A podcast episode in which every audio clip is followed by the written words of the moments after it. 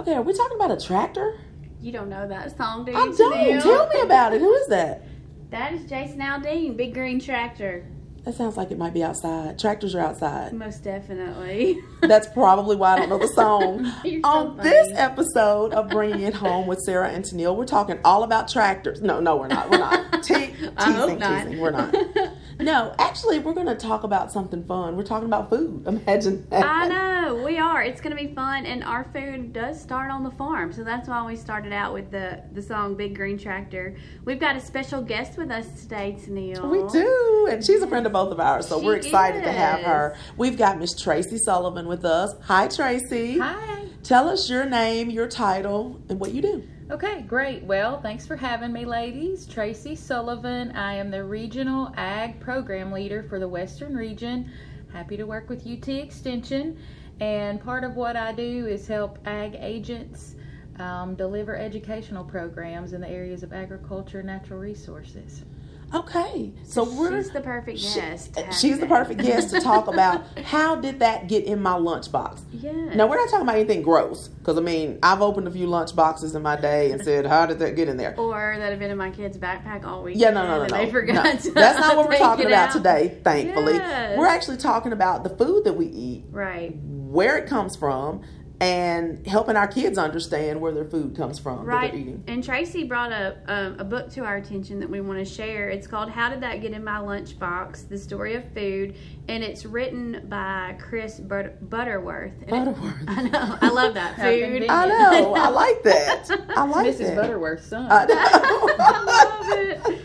Probably a relative. So, Yeah. but you know, this is an important topic because with UT Extension and with all the extension services, you know, throughout the U.S., you know, we focus on agriculture. We also focus on nutrition, but the two are married, right, Tracy? exactly. Can't talk Yeah. one without the other. Right, right. So, why do so many kids and adults not know where their food comes from? Because I've taught a lot of nutrition classes, and if you ask kids, where do milk come from? They say Kroger or Yeah. Walmart or whatever grocery store they happen to use. Yeah. And that's sad. It is. And it's not just kids, and it's no one's fault, but we're just disconnected. It's so convenient. The modernization we have in agriculture makes our food supply so convenient. And uh, I think that's part of the reason they're just disconnected. We, when I was growing up, we were two generations removed from the farm, and now we're like four generations removed from the farm. So we just take those conveniences um, for granted oftentimes that milk's always going to be there bread's always going to be on that on the shelf I don't ever worry about it when I go to the store. Yeah. Uh, unless there's So- snow in the forecast, Right. then we know there's going to be no milk and no bread. But yeah, or other than you that, know, if I want to make a salad or if I want to cook some asparagus, it's, It's Yeah, there. It's there. Mhm. And when you realize globally what short growth growing season some of those things really has, it's really a miracle of modern agriculture that we can have asparagus 365 days a year or mm-hmm. ripe tomatoes or whatever. So, yeah. Wow, that is amazing. And when you talk about generations um, from the farm, you know, I grew up a city girl. You did too, Sarah. I mean, you did, didn't. yeah. You didn't live And on my a farm. dad was an ag agent. Your dad was an ag but agent, we didn't but live you lived on in a the farm, city. and my Right. dad didn't grow up on a farm. But my grandparents had a farm. Right. So I had some summer knowledge because I spent summers there in the rural. You know, I knew about pigs and, you know, that process. And I knew about growing things, you know, greens and peas and, you know, different things. right. But the next generation, my child knows nothing about that. Right. He did pick okra one time. he did with me. Yes. I think he picked corn with me He picked corn too. But that's about the extent of his knowledge. Well, I think it's uh, interesting, and it was an observation of mine. We we do try to work with kids uh, in counties with ag days just to bring ag awareness. But really, we're here in the mecca of production agriculture and what they see cornfields and soybean fields and cotton fields in their drives to school every day almost every kid Right. um, but when you get to Walmart, that doesn't look like what you see in the field. So there's a disconnect. How does how does that corn being grown in Haywood or Crockett or Madison counties Mm-hmm. get into food products that's in my lunchbox? So it's yeah, an it's really interesting, interesting. concept. Yeah, for yeah. sure. So when we talk about that disconnect, you can you pinpoint like, you know, maybe some main a main thing that has changed other than we're just not a rural community anymore. Right. I mean, it's a, it's a big socio-economic shift, but Yeah. not to be too complex. That sounds about like it. another podcast. Yes, not to be too complex about it, but um, the main thing is technology. I mean, farmers are able to produce more uh, on an acre of land than they ever have, um, and so it just takes fewer people Yeah. uh, to grow the food. And right now, each farmer grows enough food to support about 157 people Oh wow. uh, annually. So, and you know, just 40 years ago, that number was in the 50 range. So Mhm. we've seen huge uh, increases, and I think technology, uh, just the ability, larger equipment. Um, you know, improvements in seed and genetics and understanding of the production practices and that sort of thing. So Okay.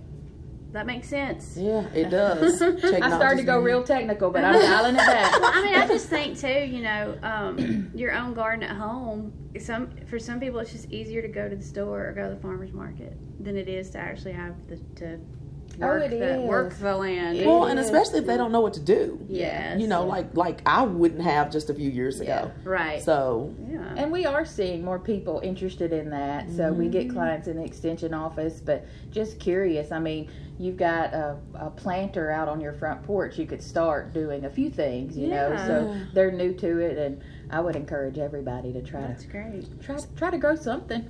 well, we hear about buying local, you know, shop local, especially when it comes to produce and things like that, and other other items Right. locally. What's the benefit of that? Well, one, it helps, you know, that small business person. Usually, people that are selling locally are doing so on a much smaller scale to support their family. So, it's going to support your local economy. And then also, um, the logistics of getting your fresh fruits and vegetables there or, you know, straight from the farm meats. Right. Uh, there's less uh, transport time, so you're going to get a higher quality product. The quicker you get it, like in your house, the the Right. fresher it is. Right. You know, the nutrients are still there. Right. You know, you want it like that. Yeah. So okay, I can understand yeah, that. if you buy from the guy down on the corner, he probably picked it that morning. Yeah. Mhm. And I will No. say, you know, we have an abundance of farmers markets. That is also another Yes. Right. rise. And um, we want to think, and some farmers do actually grow all that stuff that they bring to the market, but there's also some regional places to get that just to bring in um, fresh varieties of different different Mm-hmm. tomatoes and produce and all sorts of things. So Well, I love the idea of just supporting the local farmer. You know, Oh, it could be your neighbor, even another, Agree. you know, somebody in another county, but it's Yeah. it's a local person just trying to do their best.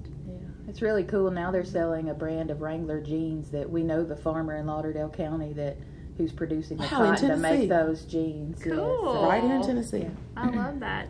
So when we think about, you know, uh, we're all parents here in this room. We have a lot of parents that listen to, to us. How can we as parents better engage our kids, you know, in that process of farm to table, you know, when they don't actually possibly live on a farm? Well, I think it starts with just letting them go outside and get dirty. Oh my. And you are not to I'm kneel- tuning it out now.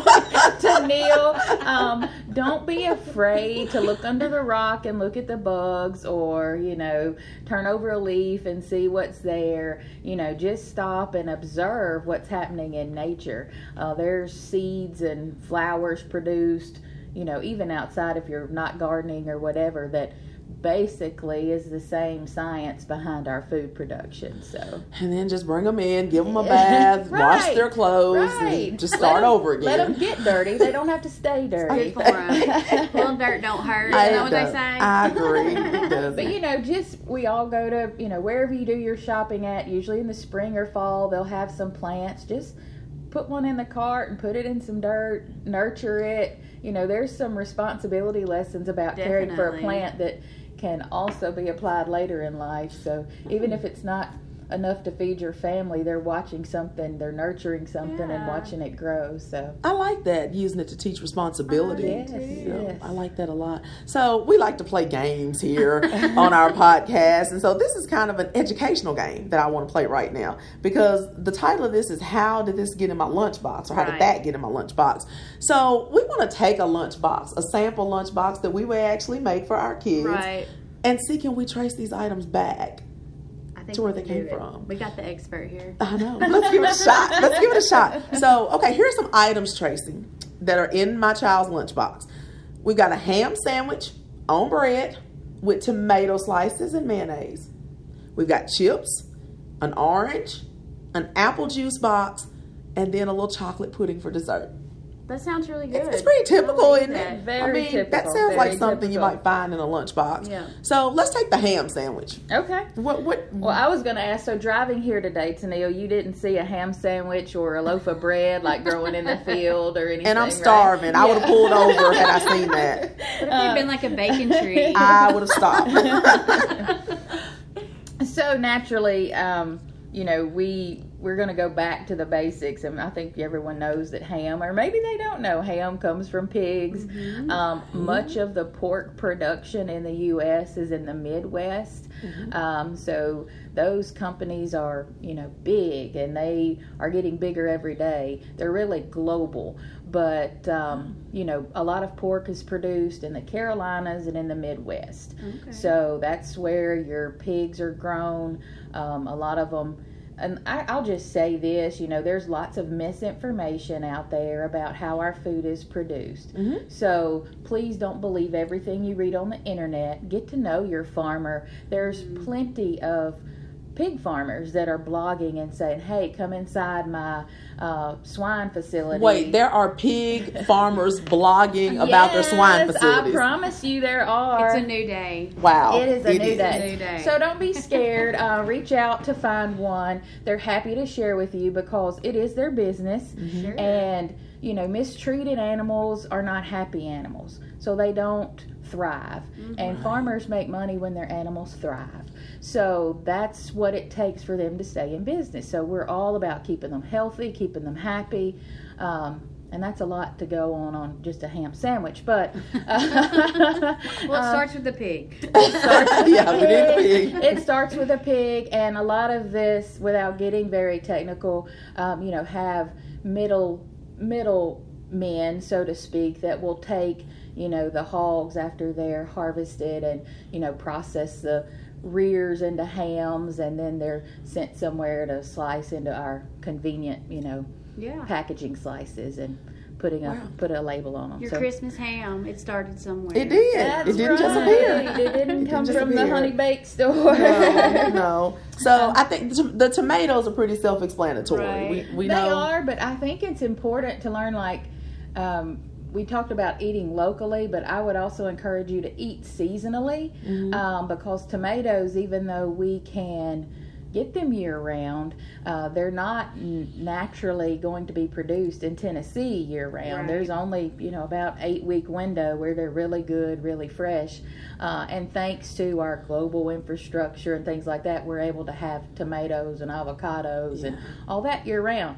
I'm looking forward to some guacamole this afternoon. Oh, That's- wow. That's on my plan. But um, yeah. So the tomato is pretty self-explanatory, although you know they they do. Um, so we can have them ripe year round. They will harvest them green and then artificially ripen them, you know, so they they're not bruised and all that when they're shipped. So and I don't like tomatoes unless it's in season, but you know some people do like them year round. But you know, it's just just a different way it's I produced. don't like them ever. Uh, She doesn't want them, you know, at con- any stage. Consumers consumers drive what's happening in agriculture. So consumers want ripe tomatoes off the vine year round. Yeah. So agriculture puts Figured out a way to figures it it. out. That's That's, pretty right. cool. That's right. Wow. Now we skipped the bread. Yeah, let's go back and talk about bread. Um, it won't be too long. These fields around West Tennessee will be harvested, and winter wheat will be planted. Uh, the kind of wheat grown here in Tennessee is not typically used for bread. It's more the the bread basket of the U.S. Funny how that name applies. But the we grow soft red winter wheat here. There's hard red winter wheat that is grown for more of your, I guess, bread type flours. Okay. Um, but the wheat here is used for pasta and things like that. So it's Oh, uh, that's yeah. important. Oh, it's not in your lunchbox though. Well, Tanea. We well no, but we can add it. I was about to say I'm on that We lunchbox. can add it. No, Yeah. it, I, that's so cool. I didn't realize that the wheat we grew here locally. Yeah, a lot of it goes to feed livestock also to make our burgers Mm. and uh, feed the pigs and chickens and things that like wheat in their diets also. Yeah. But um, the, the what goes into bread is grown usually in the in the Midwest, Okay. and that's when you really get ag geek and ag geek status like I am. Um, bread is one of the things I think you know a, a loaf of bread's what a dollar and a half. What the farmer gets out of that loaf of bread is about nineteen cents. Mm. So the rest of that is the processing, getting it to your shelf 24 hours a day, the marketing, keeping it fresh, all those kinds of things. So the farmer's got to sell quite a bit of bread Their grains, yeah. in order Yeah, to yeah. make a living. So exactly. that just puts it in perspective a little bit. Right. Yeah, You know, um, chips. Now that's that's something in everybody's Yes, lunchbox. lunchbox. Some form of chips. Um, you know, chips and we'll we'll talk about food labels and I was gonna if I get one message out that here's don't be scared of your food label. Mm-hmm. Read the ingredient mm-hmm. list and some of it does look like a science experiment, but when you realize that maltodextrin it comes from corn, I mean it doesn't that doesn't scare me like something that I can't pronounce or you know just mm-hmm. but by saying that chips is one of they have the easiest nutrition label. If you look at a bag of Frito corn chips it says corn corn oil and salt so that's basically one crop you get the corn I like those too. smush it and She didn't want the tomatoes, but she oil. wants the Yeah, corn I'm about the corn chips. and add salt. um, corn flakes, uh, the process that corn flakes, and uh, we've diverted off the lunchbox, so let's go back to breakfast. But each flake was a kernel of corn, and every Kellogg corn flake is made in Battle Creek, Michigan. So Cool. uh, every I'm learning a lot every today. flake in your bowl was a kernel Oh, of corn on somebody's farm. That's Yeah. really cool. That is cool. Hmm. Well, I know oranges mainly come from Florida, right? And California. In California, Mhm. the Yeah. hotter climates. yes, And they the have them tropical year round. I mean, We they're in season all the time, right? Well, if you'll watch, you know, around Christmas time, that's when the the southern parts of Texas and the Florida citrus comes in season and here. But you know, prior to that, we're shipping it in from other countries. So look at your little Sunkist sticker or whatever sticker and see it'll. There's a law that says has Uh-huh. you know where it comes from, but uh, yeah, a lot of our production of citrus is in the California and some in Texas and mainly Florida. okay, the juice box. Juice box. Every kid needs a juice box. this is may or may not interest you. Um, apples, you know, are we can't grow. We well, we can grow apples here. I have apples in such abundance right now. They are literally falling off two trees at my house. But I didn't take care of them, so pests have eaten them. Disease has invaded them, so they're not anything I want to put in a lunchbox or make juice out of. Uh, the the heart of apple production is in the northeast, where it does is a little bit cooler climate. Michigan apples Uh, is what we hear about, right? Michigan, Washington, England. Uh-huh. Oregon, Okay. yeah, and then up there, um, up in the Northeast as well. But what I thought may surprise you is it's expensive to ship water. So apple juice, when you see apple juice concentrate, they've taken all the water out, either sent a puree or a powder to the processing facility to add water back closer to where it's Because gonna that be weighs a whole lot less. Yeah. ship Ding ding ding ding ding. Oh, the light bulb just came on. so your juice box pack of eight can cost three dollars instead of eight dollars. So Oh, because uh, if they made the juice at on site, then it would yeah, it's going to be more expensive to ship it. So it's it's expensive to haul water, uh, you know. So they they figured that I've out never too. thought that through. Yeah. but that makes perfect sense. It does. And they pasteurize it to keep it safe. You know, that's why it's shelf shelf stable. So Right.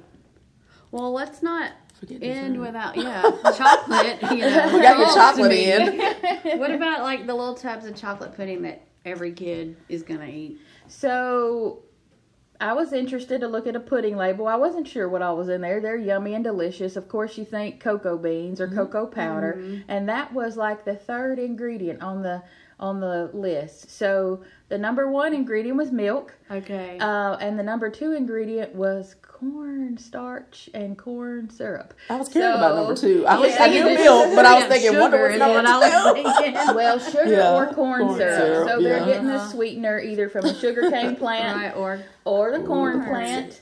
Um, and then the milk, I will speak just a minute to the dairy industry. Um, we have a small dairy industry in Tennessee, but the really big dairies um, are in California, Arizona, Idaho. They don't like our humidity. I've not been loving it the last two weeks either. Seriously. but uh, you know, there's a commercial. Happy cows are from California or whatever, and that, they love that climate.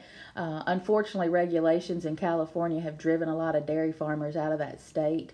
They can't comply with the demands of the regulatory system, so they're moving to um, Arizona, Idaho, and you know milk production. If you've not toured a modern dairy and you're on a road trip to a destination spot, like I know that's not going to be your destination, but uh, you know just We might Google- schedule that for next year. just Google one. It is amazing that you know cows can turn grass essentially, and dairy cows demand a pretty high quality diet themselves, but they are some tremendous producers of milk, and uh, that's just part of feeding the world worldwide, keeping babies healthy from infants on Oh, up yeah. and newborns on up. Um, it is pretty amazing when you think about it. it really is. It It's really more than just a cow. so all of this has to come together all of in it. order to put this not just this lunch box, but our breakfast, lunchbox. our dinner, anytime you eat, everything Yes. we eat. Yes. and you don't think about it. Yeah. No. I'll just brag and I'm not scared of the modern agriculture, you know, production. I'm all for people that choose organics in their Yeah. diets. I'm all for people that want to eat locally and uh, support locally, but we feed the world using a system that is highly mechanized, you know, most even large farms are still family farms. Um, they're just doing it in a bigger way to, you know, support their family as well. So, uh, and and because of that, we have one of the cheapest and most abundant and safe food supplies in the world. So we really should be grateful. We Absolutely. should be. One last question as we wrap up here. So, for those of us that don't have a lot of ag knowledge like you do, a person like me, if you wanted to involve your children in the process of just growing something, just so they'll kind of make the connection, what would be an easy thing to start out growing? You mentioned the the planter that you could use if you don't have a lot of backyard that you could Right. grow. Yeah, I think like cherry tomatoes, those little grape tomatoes. Um, you can get enough off one plant to supply your family all summer. So if that's something they'll eat, I would suggest starting with that. Um, or herbs, fine. If they like salsa, grow a cilantro plant and ask them You just to- named two things that Sarah will not grow. she hates both of those Okay. things. Hmm. Tomatoes and cilantro. Yeah. She Yeah, and some it. people have an aversion to cilantro that it tastes like soap or something. I love like- it. It yeah, like they do. bleh. Yeah. I guess it does. Okay, It's um, good. herbs. Let's broaden that then a little bit. Herbs I are like easy to grow. Basil. I like Do mint. Do you know you can buy chocolate basil? And, Yes, yeah. and I love like lemon basil. I love all the different Yeah. varieties of Yeah. basil. so that's herbs are real. You know, they start to flavor their food with uh, something savory instead of salt or whatever. Um, that those are pretty foolproof too. They don't take up a lot of space.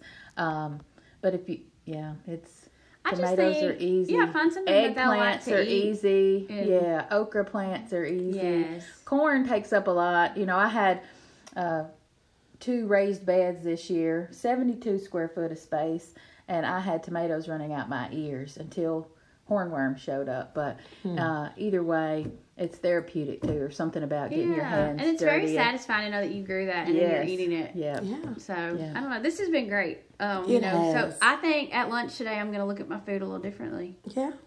Let's have a discussion of where it came from. We can do it. Thank you, Tracy, for Thank coming. you, Tracy. Awesome. Thank y'all for having me. This has been a lot of fun. Thank you to all of our listeners. And in the words of Mr. Bob Marley, I bet he'd be interested to learn what was in his lunchbox back in the day. Totally. Live the life you love. And love the life you live. Take care.